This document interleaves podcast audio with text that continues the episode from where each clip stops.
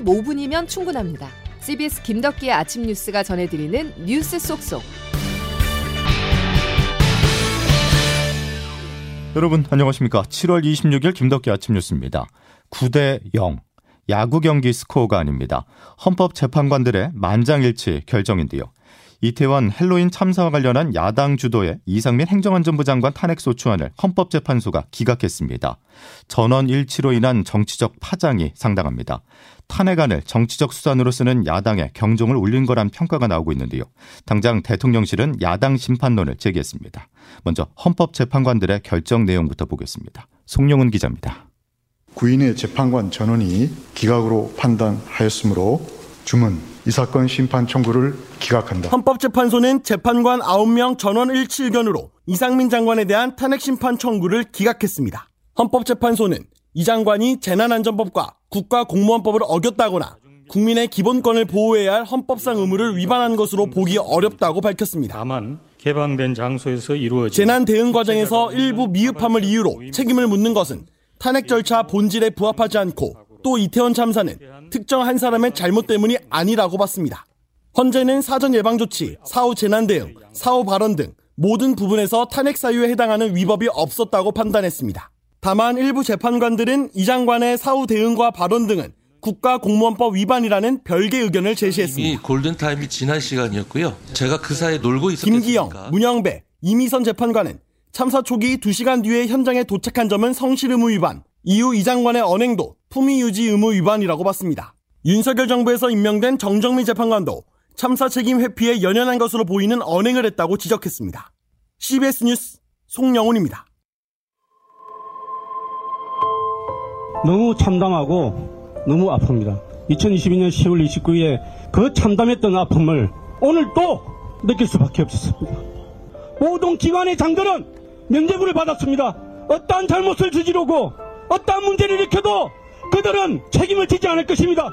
이제 실무에서 고생하는 실무자들만 모든 책임을 지고 그 위에 군림하고 명령하는 자들은 절대 책임을 지지 않고 그들의 권력을 유지할 것입니다. 우리는 이 나라의 국민이 아닙니까? 이렇게나 무정하고 무심하고 국민의 생명과 안전은 허울 뿐인 것입니까? 159명의 국민의 생명은 아무것도 아니란 말입니까? 기각 결정을 지켜본 유가족들은 책임 인사 모두에게 면죄부를 줬다면서 울분을 터뜨렸습니다. 실제로 이상민 장관의 기각 판결에 앞서 박희영 용산구청장을 비롯해서 구속 기소됐었던 참사 핵심 피고인 6명 모두 보석 석방된 상태인데요.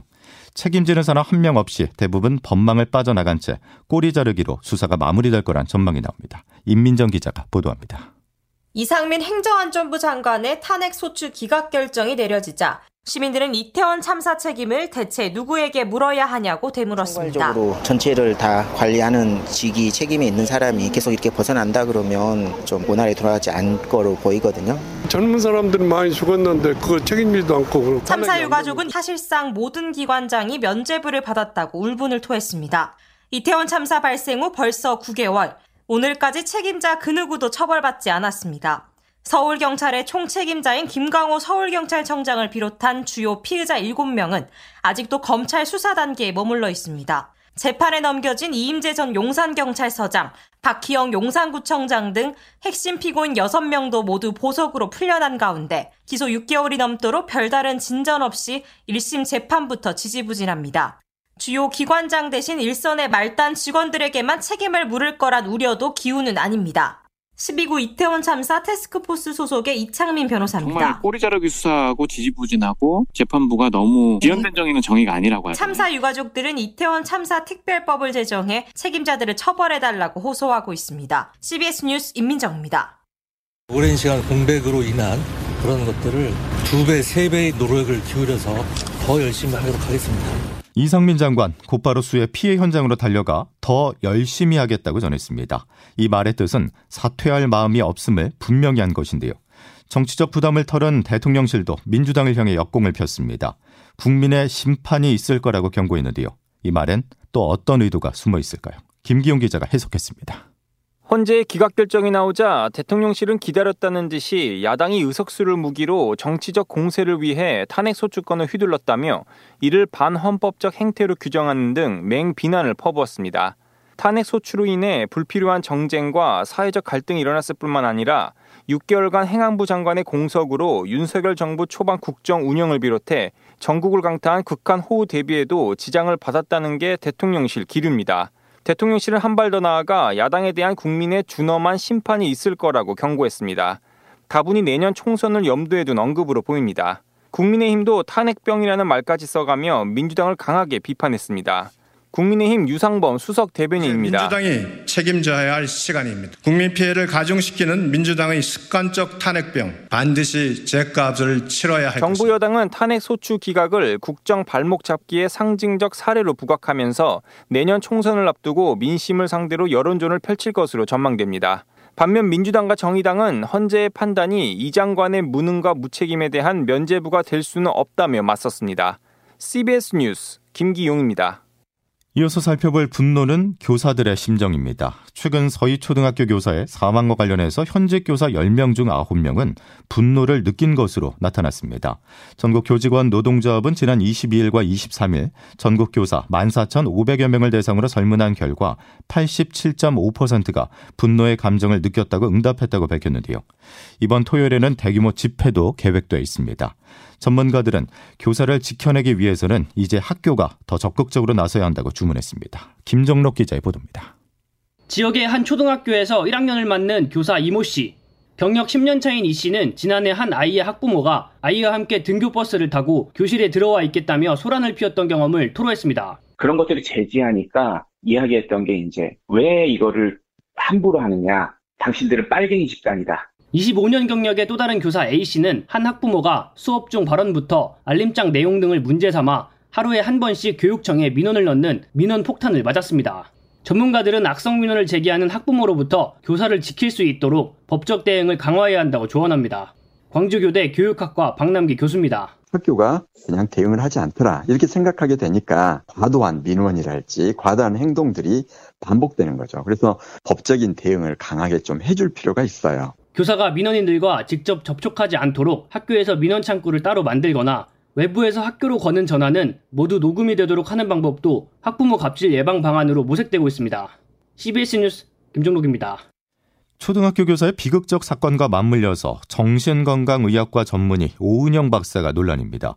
교권 추락에 한몫했다는 반응이 나오고 있는데요. 무슨 이유 때문인지 조태임 기자가 취재했습니다.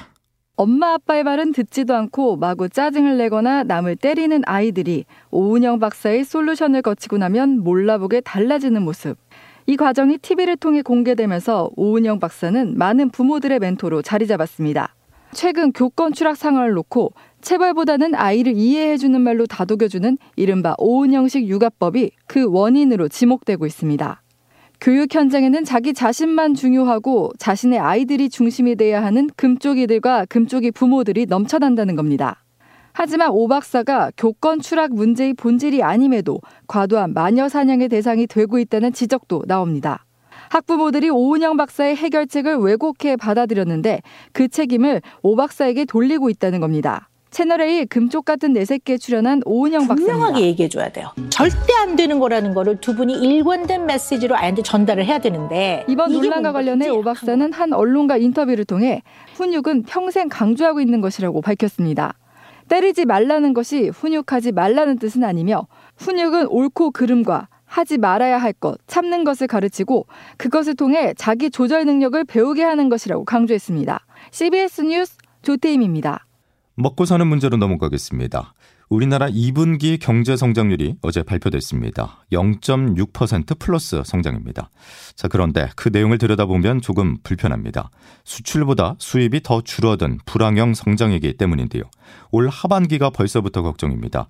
IMF는 올해 세계 경제 성장률 전망치를 높이면서도 한국의 성장률만은 또 내렸습니다. 보도에 최인수 기자입니다. 2분기 불황형 성장이라는 분석에도 한국은행은 하반기 한국 경제가 회복하는 흐름으로 보고 있습니다. 자동차와 반도체 수출이 늘었고 최근 소비 심리가 나아지고 있다는 이유에서입니다.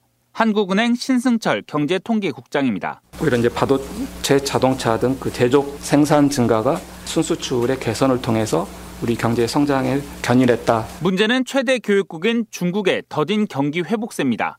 최근 중국은 소비와 생산 고용 지표에서 뚜렷한 둔화세를 보이고 있습니다.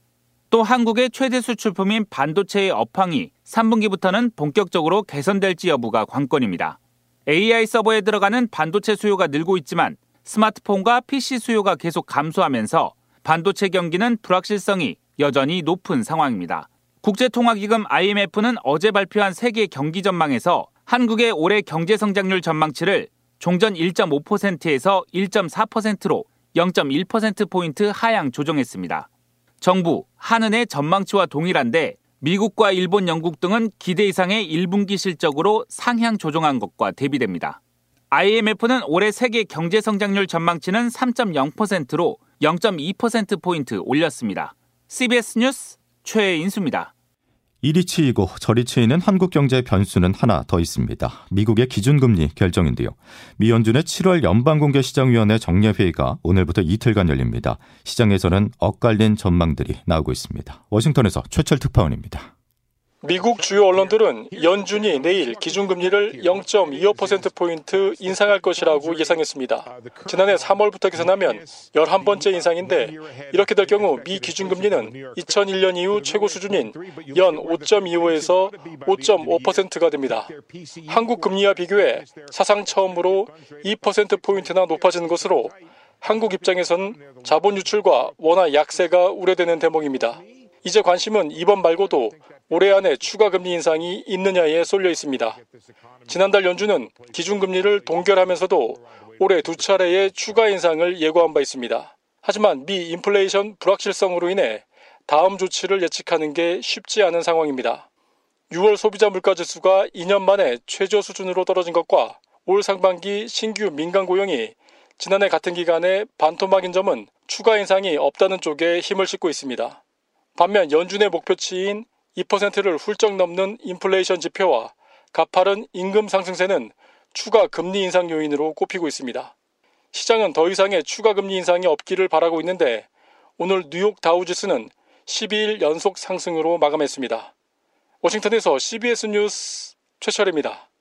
기분 좋은 소식도 있습니다. 마린보이 박태환도 하지 못했던 2회 연속 세계 수영 선수권 대회 메달 획득을 황선우가 해냈습니다. 더욱이 동양인은 힘들다는 자유형 200m에 도전한 결과입니다. 박세훈 기자입니다. 우리나라 수영의 간판 황선우가 마린보이 박태환도 이루지 못했던 위협을 달성했습니다. 황선우는 어제 일본 후쿠오카에서 열린 세계 수영 선수권 대회 남자 자유형 200m 결승에서 1분 44초 42의 기록으로 3위에 올랐습니다.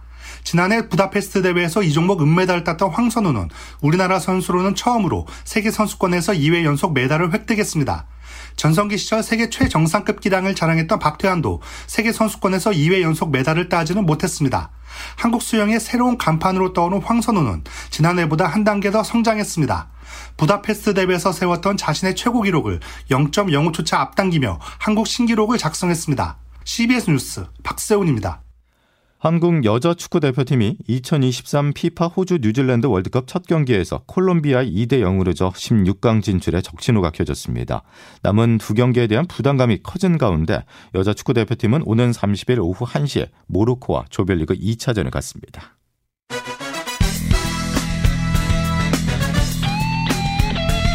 핵심만 담다.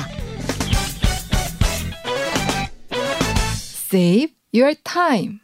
김덕기 아침 뉴스 여러분 함께하고 계십니다. 기상청 연결해서 오늘 날씨 알아보겠습니다. 이수경 기상 리포터. 네, 기상청입니다. 예, 이제 다시 무더위입니까?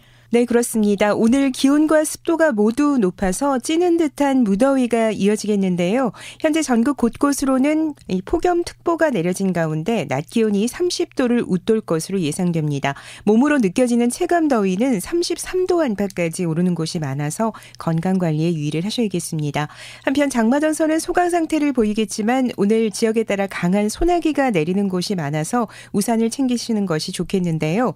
현재 경기 북부와 강원 북부 일 일부, 전남 해안 지역에는 호우특보가 내려진 곳이 있고 이 지역에는 시간당 20mm 안팎의 강한 비가 내리고 있습니다. 그 밖의 지역도 오늘 하루 동안 적게는 10mm에서 많게는 60mm 안팎의 소나기가 예상되면서 시설물 관리와 안전사고에 주의를 하시기 바랍니다. 날씨였습니다.